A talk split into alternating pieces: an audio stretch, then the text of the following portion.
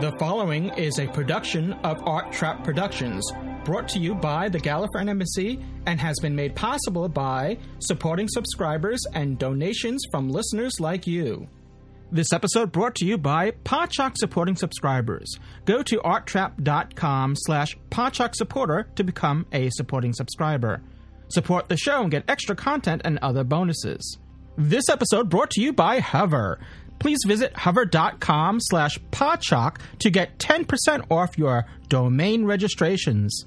This episode brought to you by Audible. Get a free audiobook download at audibletrial.com slash podshock.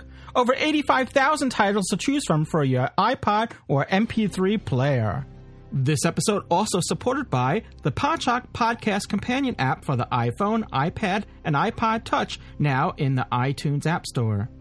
Live from embedded in a fire brigade in 64 AD Rome, it's Doctor Who Podshock.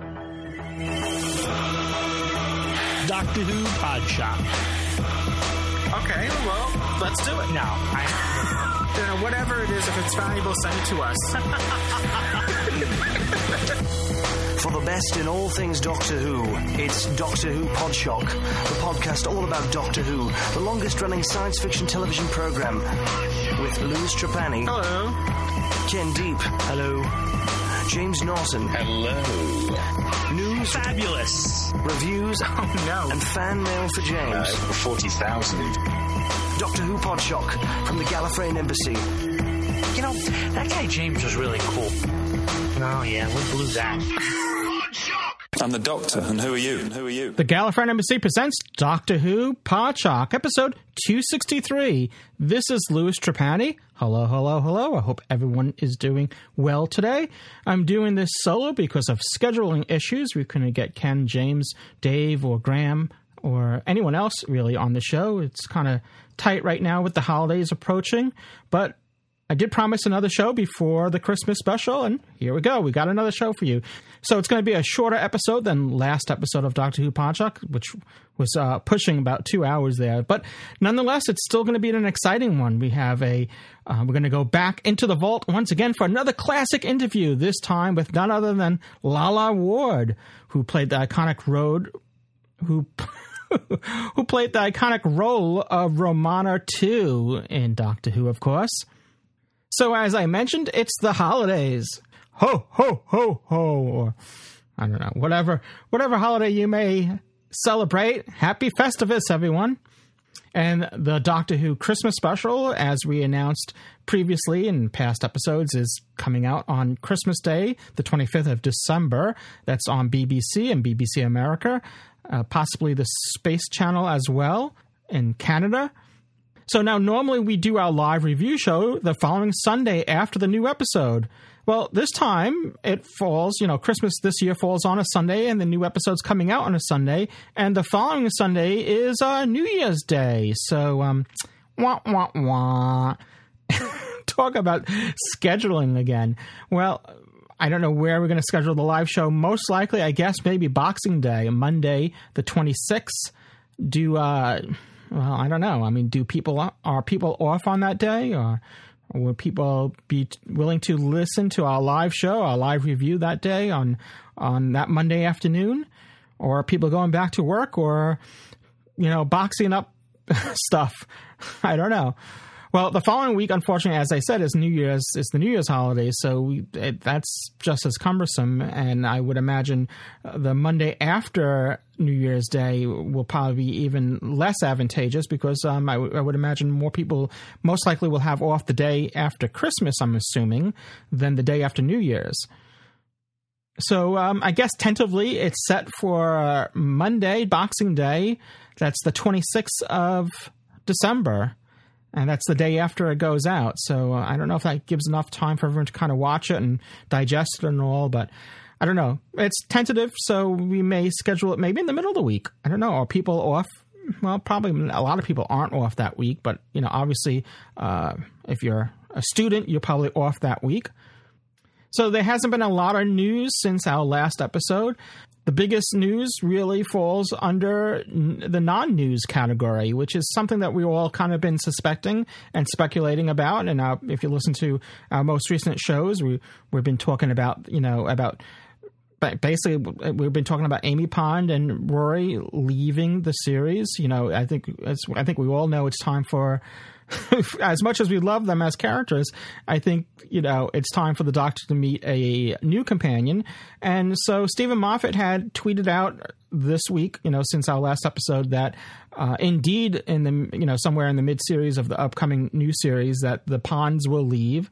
So um, you know, no big surprise really, and um, I'm kind of anxious to see what new companion the Doctor will have. You know, I, I think we kind of need to kind of put the whole Ponds behind us and and and move on. And, and again, it's not a criticism against those two characters. It's just I think we've already explored them, and I think it's you know it's time to move on. We, have seen the Eleventh Doctor engage with them, and it'd be kind of interesting and fresh and exciting to see the Eleventh Doctor engage with a new companion not much other news outside of that. So we're going to go into our review of the Romans, which we sort of tentatively had planned for last episode, but we ran so long last Doctor Who Podshock episode that we couldn't fit it in. So we're going to squeeze it in here.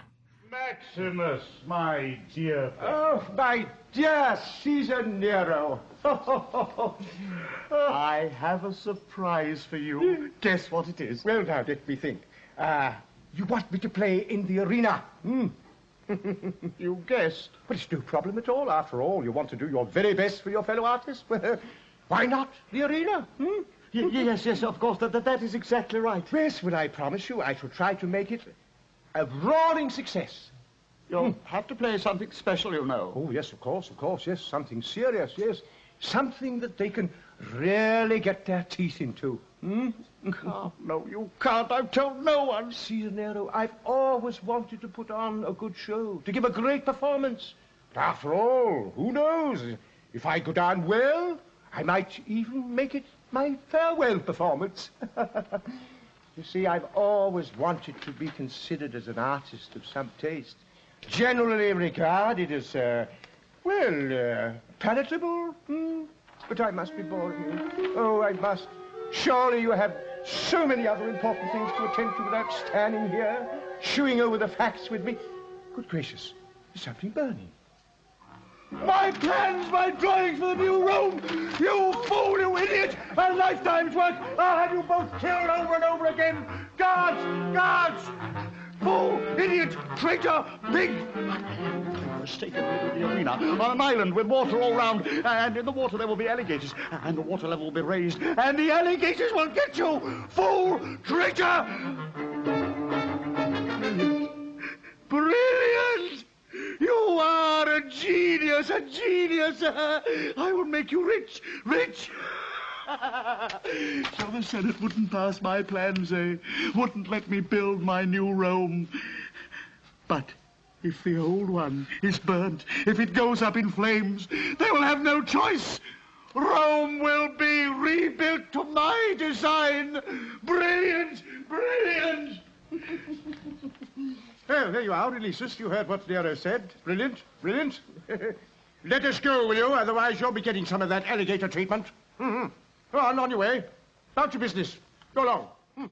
Yes, that's William Hartnell playing the first Doctor in a scene where we see his involvement in the Great Fire of Rome, though you know he somewhat denies he he's involved at all with it. And um, in fact, we don't see the Doctor visit Rome again until um, until the tenth Doctor returns, and he makes a comment in that episode as well. But this one is goes back to the series two of Doctor Who, was season two. Um, back to 19 uh, well actually it was 1964 it was it was actually made but it went out was televised January through February of 1965. And as I said, it stars uh, William Hartnell as the Doctor, along with William Russell as Ian and Jacqueline Hill as uh, Barbara, and Maureen O'Brien as um, Vicky. This is her first full-on adventure after joining the TARDIS crew. Of course, we were introduced to her in the episode before, in the, the you know the story before the re- the rescue. So this takes place in 64 AD in Italy in Rome But before I go any further, let me say it was directed by Christopher Barry and written by Dennis Spooner. Of course, this is during the Verity Lambert period when she was producer. And it's available on a DVD box set of The Rescue and the Romans together. The Roman stands out as a comedy, uh, uh, really probably the first time Doctor Who kind of explores a comedy element in its storytelling, though it's still a drama. There's still some dramatic scenes within it. It's an historical adventure. It's a pure historical adventure. There's no science fiction or fantasy elements in it, which is not a bad thing. And hey, you know, they traveled back in time. And, you know, you have people from the future in the past, and you have the Doctor who's an alien back in Rome. So even a pure historical adventure has to have some sci fi in it just by its pure nature of what Doctor Who is. Now, as I said, this is Vicky's uh, first adventure after joining the TARDIS crew, though she doesn't have too much to do in this story. It's more, well, it's more about the Doctor, Barbara, and Ian, if, if really. I mean, um, at least my take on it. I mean, just she, not to say that, you know, she doesn't have anything to do in it, but it's not as significant as those other three roles. Now, speaking of companions, as we record this, it was just a couple days ago, it was the birthday of Jacqueline Hill. And coincidentally, rehearsals for episode one of this story took place during her birthday as well. She had turned 35 at that time. Unfortunately, she's no longer with us, and you know that's sad to say. William Russell, who plays Ian, is still with us, and he appears in the DVD um, commentary. He, along with director Christopher Barry and Raymond Cusick, uh, do a commentary track throughout the episodes. I believe there was one other too, which his name escapes me now. So this story, as I said, takes place in Rome in 64 AD. It doesn't shy away from the horrors of that time period, including slavery, assassins, bloody Colosseum events. In fact, the clip you just heard there was um, uh, Caesar Nero was uh, planning to. Uh, well, first, let me back up and say that the doctor is mistake. There's a mistaken identity going on with the Doctor. He's mistaken as a character named Maximus, and at this point in the story, Caesar Nero is about to uh, planning on on having him perform. Maximus is a musician, having him perform. Uh, I think at the Colosseum, and he was going to uh, unleash the lions as he performs to uh, to get rid of him and that's why Hartnell, well, uh, the first Doctor there knew of that, and that's why he was playing all those puns. You know, sometimes uh, long-time Gallifreyan Embassy ambassadors at one time nicknamed me the Celestial Pun Maker, and I, I think that title should go to to the first Doctor in that scene because he was uh, making one pun after the other, tipping off Nero to um, his uh, his plans and that he was aware of. So, as I said, this is a, a bit of a romp here in this story. I mean, it does have some serious scenes and aspects to it, though there's a lot of a lot of scenes that are played up for comedy. Uh, the Doctor and, and Vicky pair off, and Ian and Barbara pair off, uh, though they are split up. Uh, that is, uh, Barbara and Ian split up, um, you know, after they pair off. But basically, the story is told with the two with both the Doctor and Vicky in, in telling one story, and Ian and Barbara, even though they do split up, they're sort of telling their own story. And the two parties, you know, as I said, have their own adventures in Rome without meeting each other. So that's going on, and uh, you know, it's like as soon as one leaves a room, the other one enters. That sort of thing is going on. Uh, there's some comical chase sequences between Nero and and, and Barbara and um, it's just there's just stuff like that where they were again kind of pushing the envelope and seeing where they can go with Doctor Who and trying to uh, see where what they can do with the format. Hartnell does some some physical fighting when he's uh, fighting off an assassin, and later we see him uh, basically shirtless, uh, almost topless. He's wearing a robe, but uh, it's rare to see the Doctor in any carnation bare chested, so uh, let alone the first Doctor. But, you know, it does happen.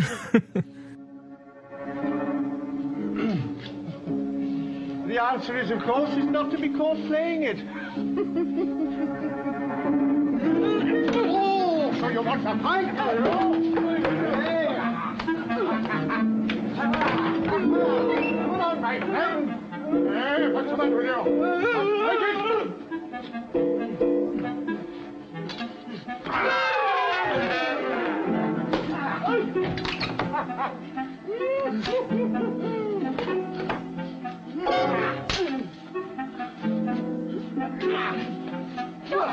What's happening?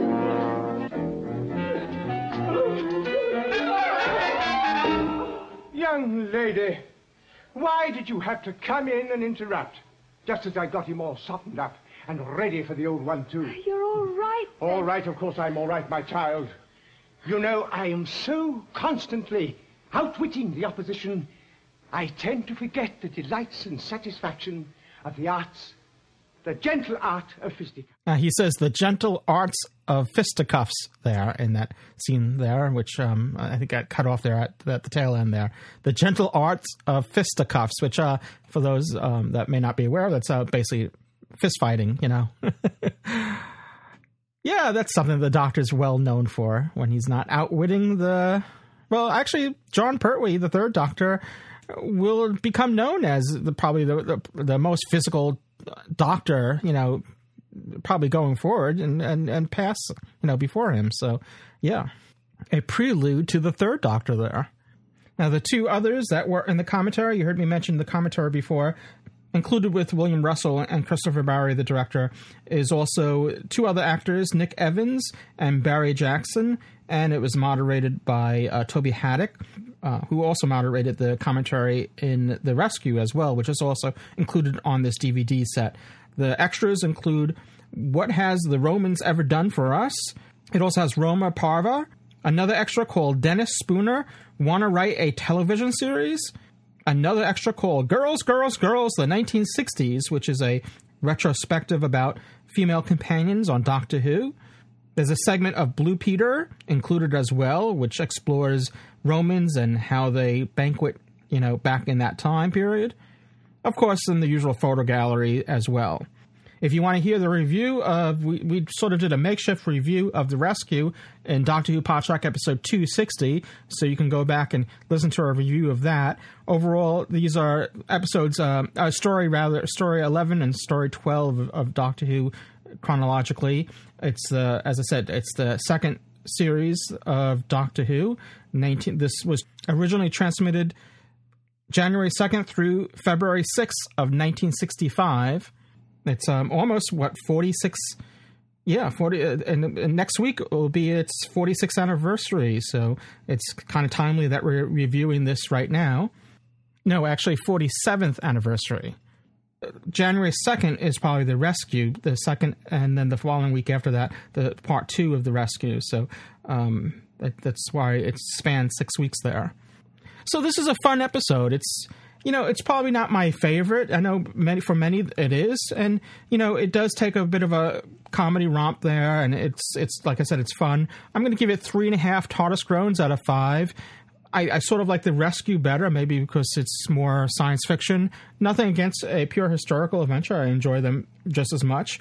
And um, I said this isn't bad. It's it, by no means is um, am I you know giving it a bad review.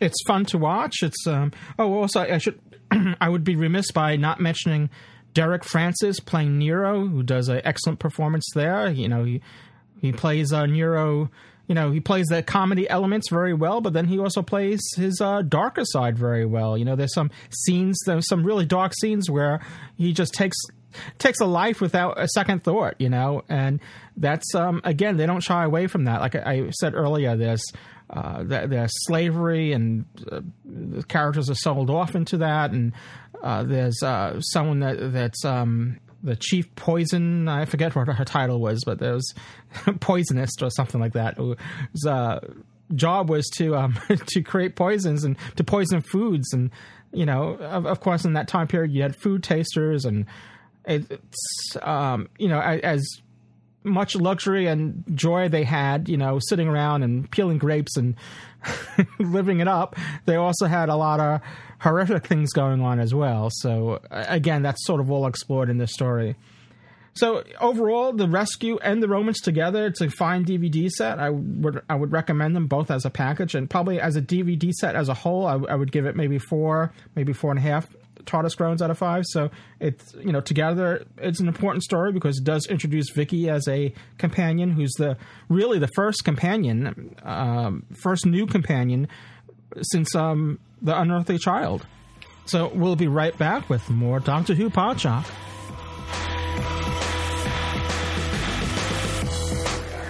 This is Colin Baker, your favorite doctor, and you are listening to Pod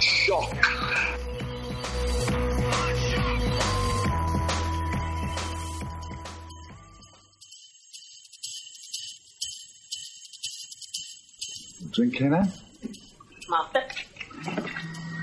Through my straw. There we are, love. How's that? There we are. Are you going to give us a song, Kenna? Affirmative. we wish you a Merry Christmas. We wish you a Merry Christmas. We wish you a Merry Christmas and a Happy New Year. We all like pudding. We all like pudding. We all like pudding. So, Kenna, can, Ken, can I, what would you like for Christmas? Master, I have decided I would like enough ball bearings to last the series through and fewer sill irons on the floors of the planets we visit. Master, Yeah. a question. Hmm? What is your desire at Christmas?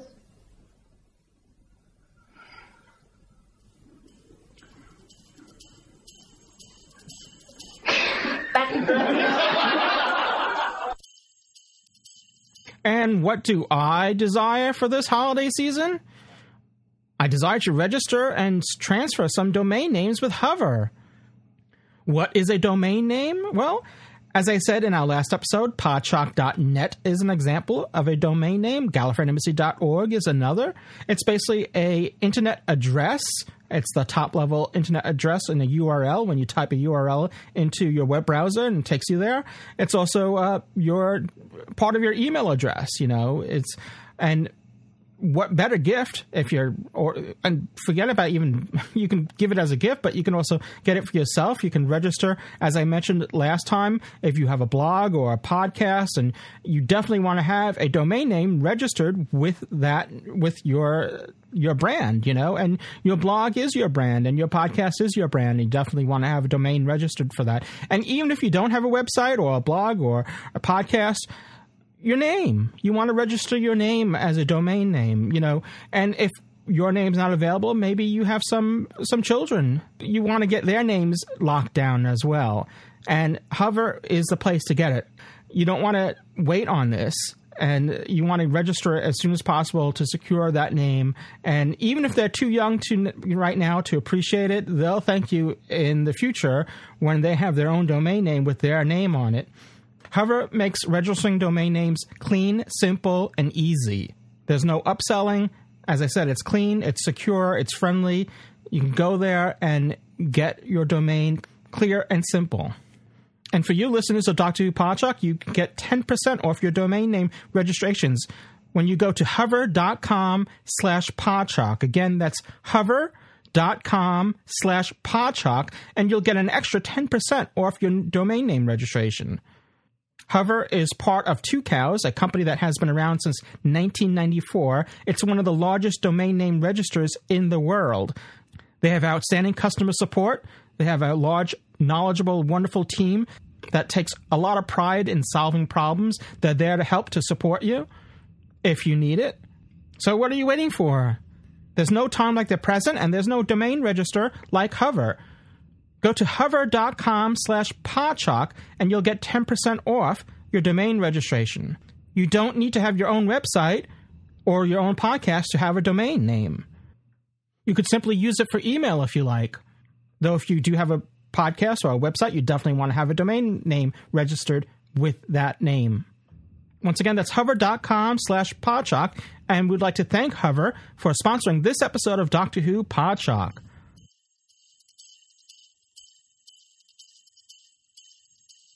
Now, as promised, we're taking the TARDIS back to the 19, well, to the mid 1980s with a classic interview with Lalla Ward. Lalla Ward, who was not only Mrs. Tom Baker at one point, the fourth Doctor, She actually played two roles, but she is mostly known for playing Romana 2, which is the second incarnation of Romana. This interview is courtesy of Chuck Rabb. This was recorded for the Chuck Rabb Show. So we want to thank Charles Rabb and Rabb Productions for allowing us to share this interview with you. Lalla, I would like to know what is it like to portray a companion on Doctor Who? um, well, it's unlike any other part one's likely to do.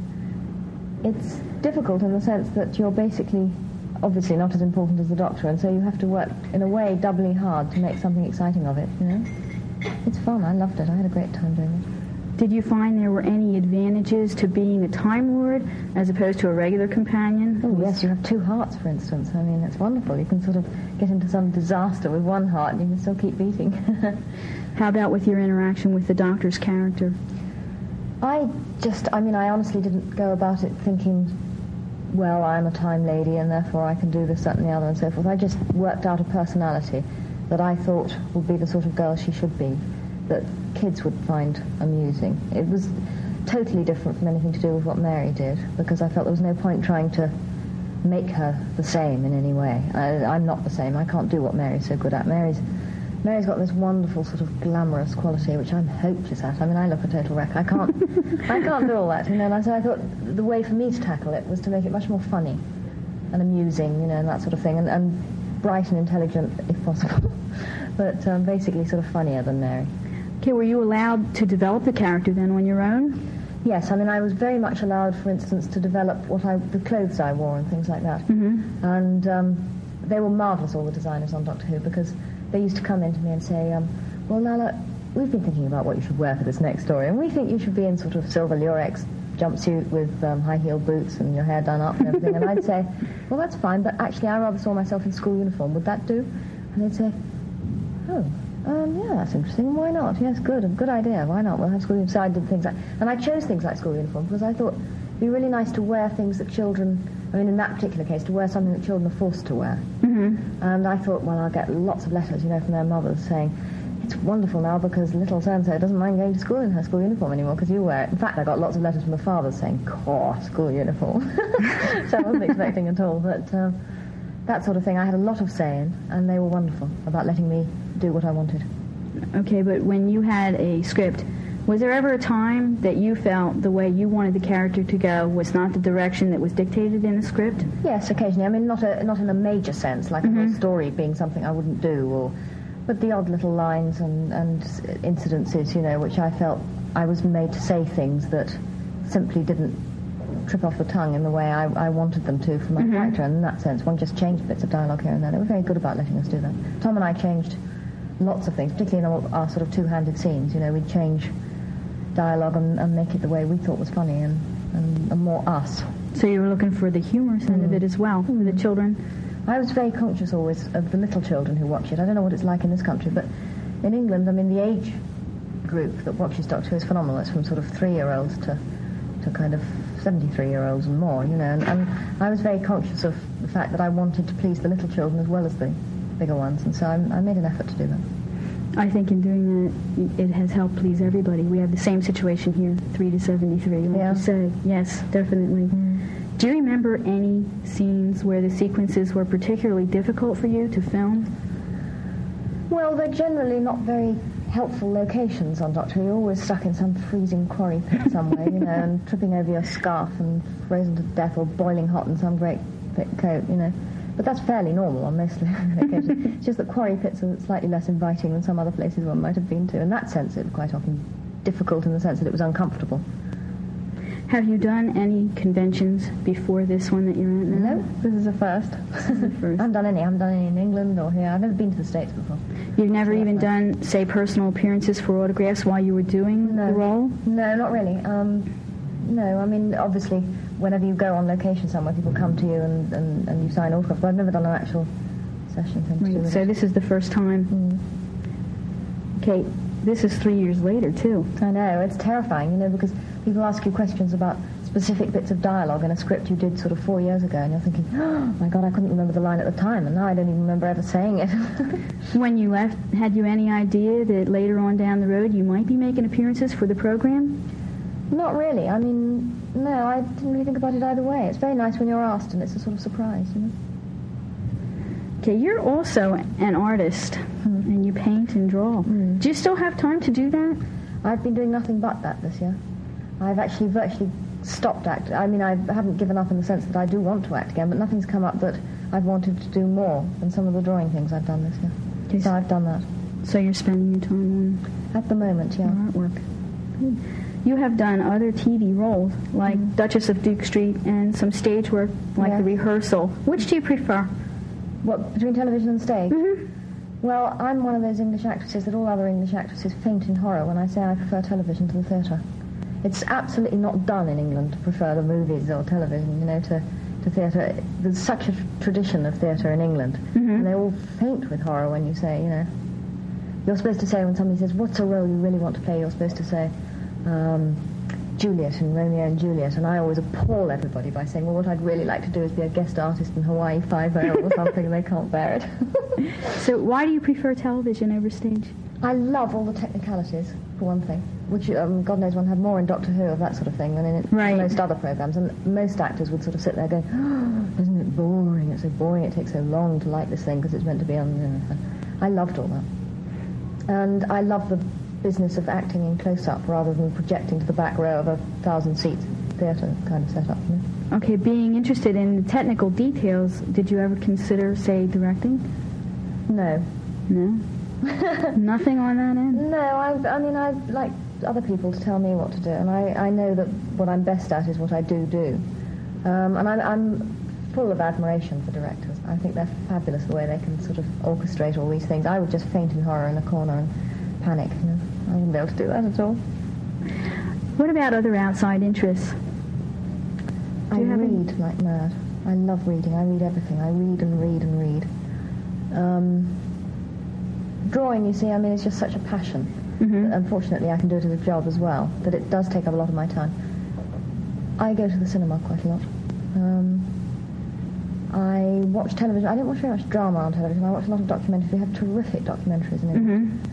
Um, I particularly love, I watch wildlife programs a lot because I draw animals a lot. Mm-hmm. And so I record things like, I watch David Attenborough. Do you get his programs here? I think we do. He did a series called Life on Earth and, and things like that, which I just adore. I mean, I'll not go out to stay in and watch David Attenborough do Life on Earth. Um, and the other, my only other real obsession is the opera. Do you have any particular favorite operas? Um, well, I go through sort of phases. Like, um, I love all the popular ones. You know, it's very hard not to love them.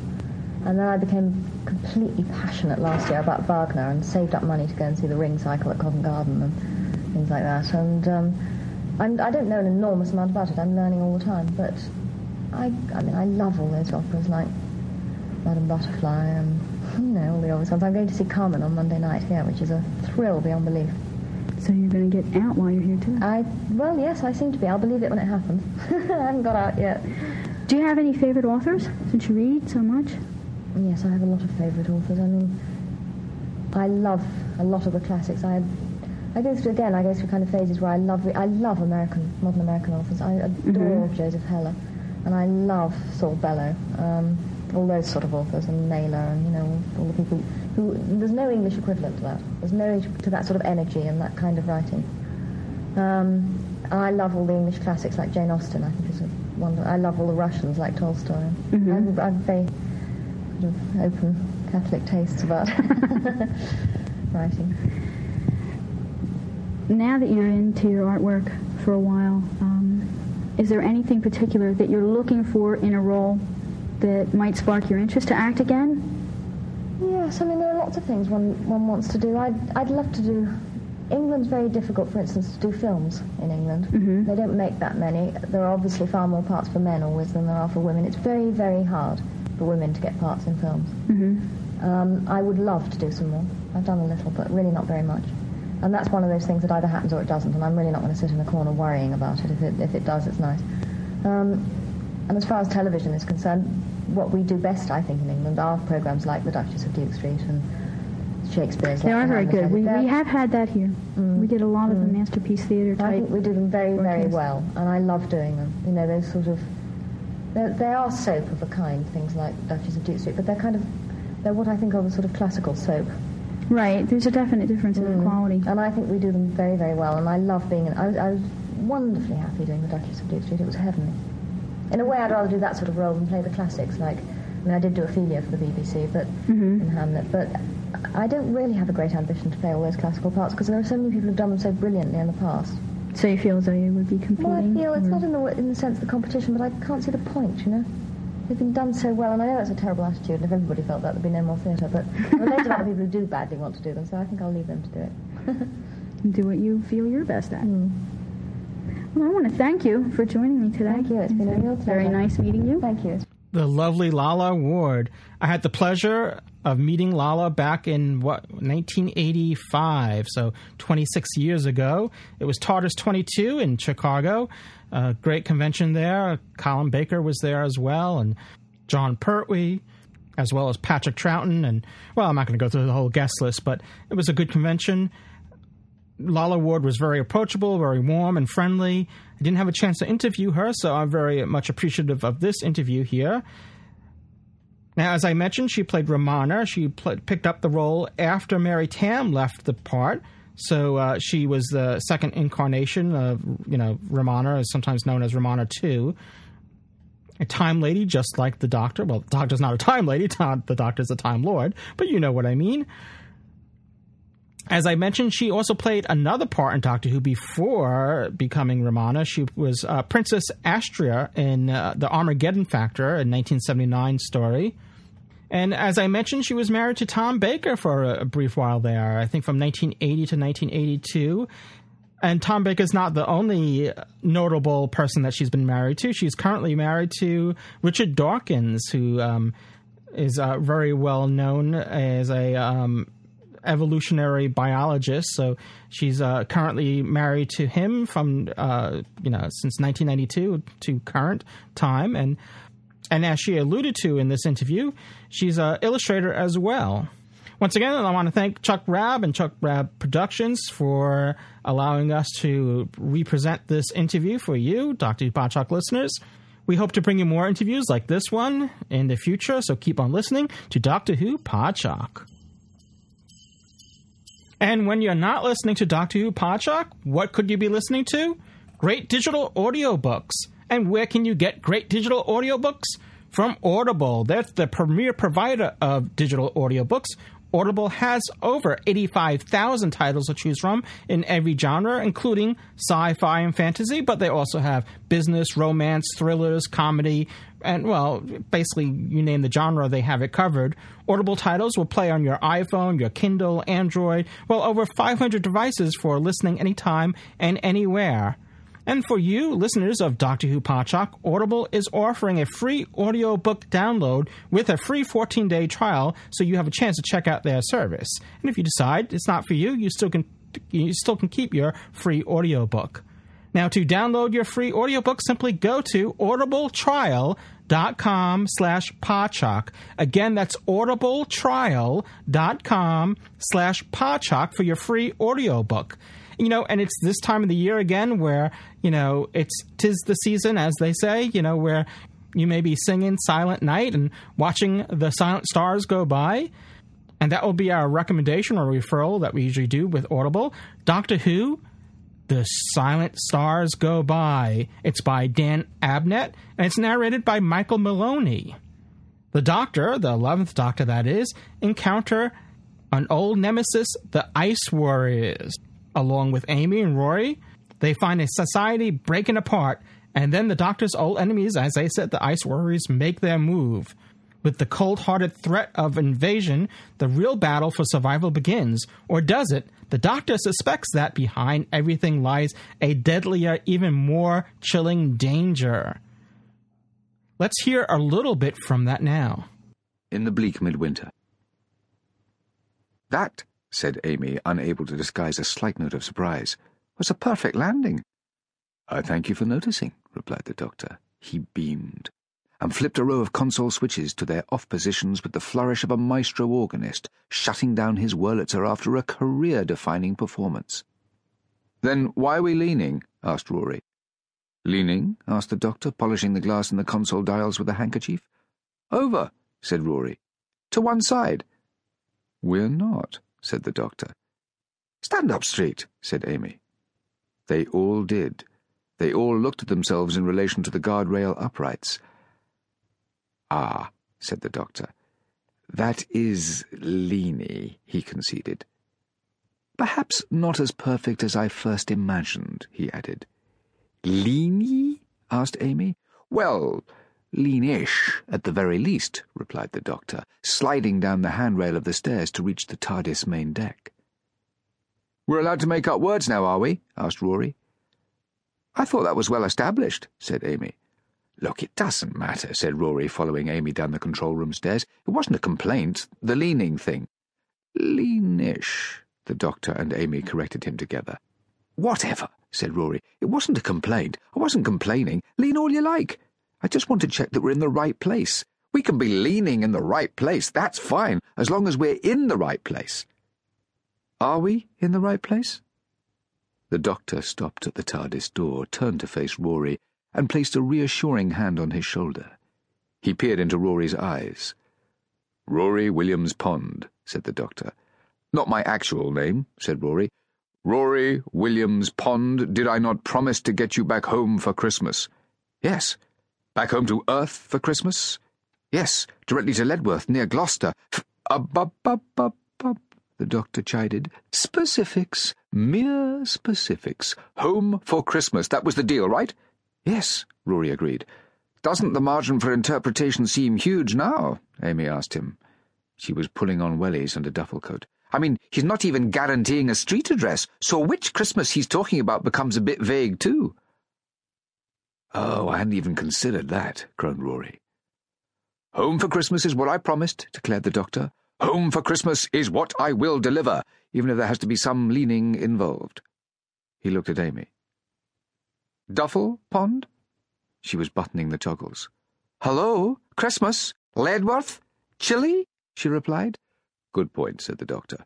He looked thoughtful and twiddled his bow tie as though it doubled as a thermostatic control. I had a fur coat somewhere, he reflected. Big fur coat, very warm. Uh, I bet he's referring to that big fur coat the second Doctor used to wear. So um, yeah, that's uh, this is Doctor Who. The Silent Stars Go By and it's our recommendation or referral for your free audiobook, but you can choose anything you like. Simply go to audibletrial.com slash podshock. Again, that's audibletrial.com slash podshock for your free audiobook. And if you're driving or you weren't able to get that URL down, well, simply go to podshock.net. We have ads there and refer links to this offer. Sounds pretty interesting. Meeting up with Ice Warriors again, just in time for the holidays. Now, last time on Talk to Podshock, we ran out of time and we didn't get to get to feedback as we had hoped. So um, normally I don't do feedback if I'm doing the show solo because I just feel that we should have at least uh, Ken or James or uh, Graham or Dave here with us to do feedback. And unfortunately, um, they're not here with me now. So, uh, but the feedback is getting older and older, and I just thought we'd get to a couple of those feedback messages. Uh, we won't be able to get to all the feedback that's pending right now, but hopefully we'll get to yours sooner or later. we do apologize uh, if if they do um, sometimes collect a little dust, a little. But time is all relative for Time Lords and Time Ladies and fans of Doctor Who. And that's the topic of this first feedback message from Greg in Florida. Hey guys, this is Greg from Florida calling. Uh, I'm a little bit behind on listening to the podcast. I was just recently uh, listening to the the one you had um, before the new season started. You were reviewing Black Orchid and stuff. And there was one uh, comment that you, somebody had sent in that was criticizing uh, Lewis about his knowledge of uh, Doctor Who stuff. And I just wanted to say that you know, nobody has a right to. Uh, I mean, people can say whatever they want. You know, free speech and all. But uh, you know, I don't think it's right for somebody to to be um, setting up their own standard of judgment as to what another, uh, what level of knowledge another fan should have. You know, you guys have been doing a podcast. You're doing a great job and doing it for a long time, and more power to you. And you know, no matter who you are, there's always going to be somebody who has a little bit more knowledge about certain fan things, or a little bit less knowledge. And what's it's just well, the only thing that matters is that you you love the show. That's obvious, you know, and you're having fun, and uh, people can discuss stuff, and that's fine.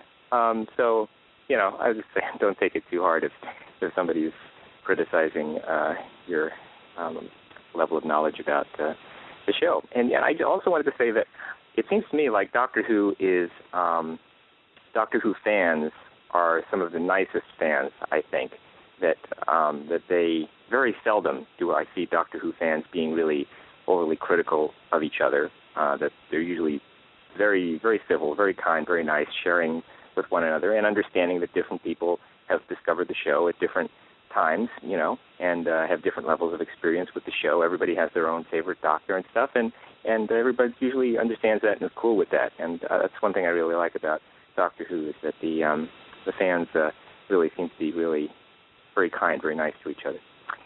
And uh, anyway, so just wanted to um, to say that. And um, otherwise, uh, I am just really loving the show. It's a great time to be a Doctor Who fan because it seems like they are uh, upping the level of craziness. So they're trying to top themselves as to how crazy they can be with the the, um, the plots and the premises uh, every time. You know, they have we had Nixon and we had Hitler, and it's it is crazy stuff, man. And uh, I'm enjoying it. Okay, uh, you guys take care. Thanks a lot. Bye. Yes, thank you, Greg. And I do remember that feedback uh, a while ago. And uh, yeah, I wasn't offended. I'm quite secure in my knowledge of um, of who I am, of being a Doctor Who fan, and my knowledge of Doctor Who. I never claimed to be a Doctor Who expert, never ever. So, uh, you know, I've been watching and enjoying Doctor Who for most of my life, and I just I didn't grow up with it. I discovered it as a teenager, and um, you know, became more and more engrossed with it, and um, founded the Gallifreyan Embassy back in 1985, and you know, and, at the time I was consuming, uh, you know, uh, watching it all the time, consuming books and magazines, and you couldn't get enough Doctor Who, and you know that's still the case now. You still can't get enough Doctor Who, and um, but that said, you know, I don't eat, breathe, sleep. and drink Doctor Who. You know, I have other interests in life too, and you know, and that takes up time and as well. And uh, you know, and there are fans that do eat, sleep, and drink Doctor Who, and that's fine too, you know, and that's all good. You know, there there are fans that can, um, you know, that have like all the episode uh, production codes memorized and can tell you episode M is the Romans, and I only know that because we re- I reviewed the Romans in this episode. Normally, I wouldn't know that, but uh, there are some fans that will, and that's fine. That's uh, it's all part of the enjoyment and love that we have for the series. So, uh, this particular listener was upset that I, um, I, I, don't think I had pronounced one of the guest actors in last year's uh, Christmas special properly. I wasn't familiar with the actor. I know the actor is very big in the UK, not so much in the US, and that's just a cultural difference there. And maybe there was some other point that he had made, and I don't know. He's no longer, according to that message that he left, he's no longer listening to Who Podshock. So um, I doubt he's hearing this now and can respond further to it. But yeah, everyone's at different levels of fandom. You know, there are new fans that are discovering the fan, discovering the show right now, and you know they may not know who Lalla Ward is, who we you know we had in this show as a, you know with an interview. They may not know who Tom Baker or Colin Baker is, and that's fine too. That's all part of the discovery. I enjoyed, you know, when I discovered Doctor Who, Doctor Who was you know, when I became a, a, like a fan of Doctor Who, uh, big time is basically around the 20th anniversary of Doctor Who. So uh, there was a lot of years of Doctor Who that I wasn't familiar with. So uh, it was, you know, I came on, you know, the the PBS stations that were showing Doctor Who was with uh, Tom Baker. So I was basically familiar with Tom Baker onwards, and not so much with uh, William Hartnell and Patrick Troughton and Jon Pertwee at that time. And you know, I enjoyed consuming magazines and books and any knowledge I could you know podcasts weren't around that time. So uh, but anything else that i could you know consume to get knowledge about those three doctors that had you know eluded me in the us eventually they were shown here but at that time in the early 80s uh, they, they weren't available. So um, and that's all part of the fun of it you know and and yeah, but I do agree with you, Greg. Doctor Who fans are, are mostly all kind and generous and fun people. You know, of course, they're going to be a small minority uh, that that may not be, but you know, that's with any group. You know, and you find that with you know tech heads or the, the, the, any group. You're always going to find some people that are going to be snobbish, whatever. But thankfully, the majority of Doctor Who fans are not that way, and they're a fun group. And if if you go to a Doctor Who convention, you'll you'll see that firsthand. And So it's all good. I'm certainly not critical to any Doctor Who fan on any level of fandom they're at because th- they're all different levels of fandom. As I think that's what I said in my original reply to that to that uh, feedback at that time. And now he has another piece of feedback, which is also from Greg in Florida. Hey, this is Greg calling. Uh, shout out to all of uh, the fellow members of the Tempest Future Club from the University of Florida back in the mid 80s. Hey, uh, I got a question. I got a friend who um, I've uh, introduced to Doctor Who, and he's getting really into it, so that's always great. Um, the thing is that uh, I'm kind of wondering about if I'm going about it the right way because I'm showing him um, a lot of you know my favorite episodes from different doctors, and you know I think most people would say it's, it's kind of true that you never forget your first doctor, and you know that's uh, when you're getting into Doctor Who, it's a memorable time in your life, and um, I'm wondering if I should be more gentle with him and, and only show him just you know the most current Doctor or just episodes from one Doctor if it's going to kind of befuddle him if I'm showing him all of these different uh, eras um, one after another. Um, just wondering what you guys thought about that. Um, all right, thanks a lot. Bye. Thank you once again, Greg. That's an excellent question. You know, we often fall guilty of doing this as well when people ask about, you know, what episodes they should show a new Doctor someone that they want to introduce Doctor Who fans to. And sometimes we'll say either a multi Doctor story to kind of get them introduced to like all the different flavors of the Doctor all at once. Um, I'm not sure if that's the best decision. Sometimes we'll say, "Oh well, here's uh, the best one of this period and the best one of you know each Doctor," you know, and pick out you know some of the best ones of each, and you know, and say, "Well, you can show them one of each of these," and that might be you know, in hindsight, as you said, could be overwhelming. Could you know? I think you probably have a good point here. You probably the the person probably wants to sink their teeth into one doctor. And I think maybe changing doctors too quickly, too often, too soon might be a bad thing. You know, might not, well, I'm not saying it's a bad thing, but it might not be conducive to getting someone hooked onto the program. You know, whereas let's say they get hooked onto, uh, let's just, Matt Smith is the current doctor. So let's just say Matt Smith if they enjoy him and get into the program and now they want to explore other doctors then we can kind of after the kind of get their after they get their roots kind of in the program you know then we can of go back into a past doctors and pull out some best episodes or do a multi doctor story or something like that. I think that might be the best way to do it. Get them kind of hooked onto one particular doctor, whoever that may be, and that might vary depending on the person. As I responded to your previous feedback, my first doctor was Tom Baker. That was the only doctor available, you know, that was being shown in the U.S. on PBS stations. and before that, excuse me, um, before that, he was on um, on a local syndicated channel. It wasn't even PBS that was showing uh, like the first four series of um, Tom Baker's.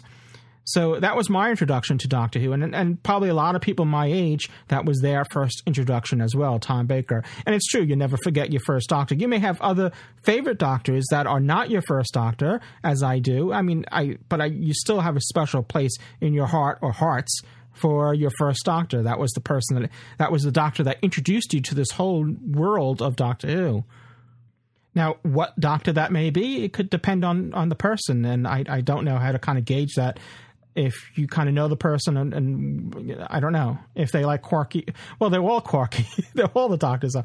So it's kind of hard to tell. But if they're more, if well, if their taste leans more towards today's television and, and fast-paced to- storytelling, maybe the current doctors are. Uh, you know, when I say current doctors plural, I mean uh, Christopher Eccleston onwards. You know, any of those three. Uh, current doctors, you know, even though they're not all current, but you know what I'm saying. Uh, since the series came back in 2005, may, maybe that might fit the bill better. If they're, if, you know, if they enjoy older movies and uh, older programs and classic television, maybe go back to to that and have that as their introduction to Doctor Who. So it kind of depends on the person, really. You know, uh, there are certain people that that enjoy current stuff, and are other people that kind of. Um, have one foot back in the you know in the classic era you know and it doesn't when i say classic era maybe they're they're they're, they're into uh, nick at night or antenna tv or you know watching older television series or older movies and can appreciate story, you know slower storytelling. And if that's the case, then some of the older doctors might be the better choice. If others have uh, an opinion on this, we'd like to hear from you. We want to hear your feedback. And I know we have other feedback to get to, but the show is now running almost an hour here. I promised myself I was going to keep this under an hour because you don't want to hear me alone talking for that long. so, um, so yeah, send your feedback to us. We want to hear what you have to say. You can call the Podshock Public Call Box at 206 984 3543 or you can uh, record you know your feedback. You know many of the smartphones including the iphone will have a voice memo feature. You can uh, record a voicemail and send it to us. You can uh, send it to feedback at podshock.net and this is an audio podcast so we always do prefer you know if you could send it to us in a audio format so we can play it on the show. So once again the podshock public call box is 206 984 3543 and that is a, a, voicemail system. And you can go to podshock.net, and there's a tab on the top there for feedback, and that will give you other options on sending in feedback. Now, before we wrap things up, I did mention before about Doctor Who fans and Doctor Who fandom, and you can go to a Doctor Who convention and experience that firsthand the delight of Doctor Who fans and Doctor Who fandoms and the generosity and um, the kindness and fun that fans have together. And one of those uh, conventions is um, is Gallifrey One, which is an annual convention that takes place every February in California, in Los Angeles. And every year we are the uh, we do a live show there, and we've been doing that for the last few years. And we would like to go back this year. When I say this year, I'm talking about 2012, this coming year in February. And the only way we can do that is with your support. And you know, you heard me say this in past episodes, and it's very much the case. We can't get back there without your support uh, it it comes down to funding and it's you know I was just talking about PBS stations and I sound like a PBS pledge driver and I do apologize for that but it's um, unfortunately um, the the airlines won't give us a free ride. The hotel won't give us a free board. Uh, the the convention doesn't even give us a, a, a free admission. And not that it's a problem because it's very affordable, but the other stuff isn't. So though Gallifrey One is not expensive, everything else that's involved with getting to the convention is. So we really need your help in order to get there. And what we're going to try to do is uh, set up a something on our website, a gauge or something that you can contribute. Right now we have donate buttons there. You can go to our website and donate. What we really like you to consider is becoming a Podshock supporting subscriber. You can learn how to become one by going to our website, uh, gallifreyanembassy.org or podshock.net or arttrap.com, and you can click on the top there, on the top banner there, on how to become a Podshock supporting subscriber. And for a low monthly fee, you'll be helping us out. And we hopefully, you know, we'll give you extra episodes and other benefits that we can offer you. And you'll be helping to us to, you'll be helping us continue to grow this show and continue the show and, and hopefully get us to Gallifrey. At this rate, though, we're going to need more than that. So uh, we hope that you can allow us to get back to Gallifrey 1 and, uh, we want to thank you for your support for those those that have been supporting subscribers all this time and continue to be one. If you let your membership lapse, and please consider reconsider becoming a supporter again. Once again, go to uh, or gallifreyanembassy.org. Both will bring you to the same website, and you'll see a banner on the top there on how to become a supporting subscriber. It's a small monthly fee that will help us continue and grow the show once again, thank you for uh, considering that, and thank you for being a member if you are one now. So Ken and James aren't here right now to wish you a happy holidays, but we're gonna um, through time travel, we're gonna go back some years, and uh, here's uh, Ken and James wishing you a happy and healthy holidays, and as I do as well. It's hard to believe it's that time of the year again. Hope you enjoy the Christmas special. And again, we want to hear back from you if uh, we want to do a live show reviewing that. If Boxing Day is uh, good for you, let us know on our website or send us feedback or, you know, whatever. Email us. Uh, most likely that's probably when we're going to do it, but stay tuned to our website, podshock.net, for further details on that. You can join our live show at talkshoe.com and join in on the live conversation on, and live review of it. If not, it will be available on the feeds shortly after that. But well, boys, anyway, I, I want to wish on. you both a happy Christmas and We're uh, look forward exactly to talking to you in the new year. Yes. Definitely. Have a fantastic one, guys. And same to all of our wonderful listeners out there. Yes, Have a great one. absolutely. I hope that uh, Santa brings you some Doctor Who trinkets. As Lewis likes to Yes, indeed. Cheers, everyone.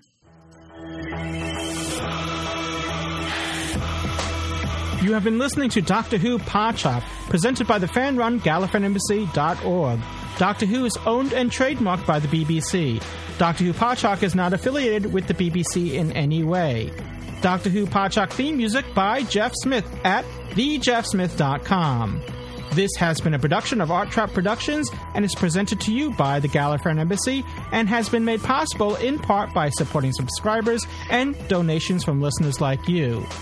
This episode is also supported by the Podshock Podcast Companion app for iOS devices now in the iTunes App Store.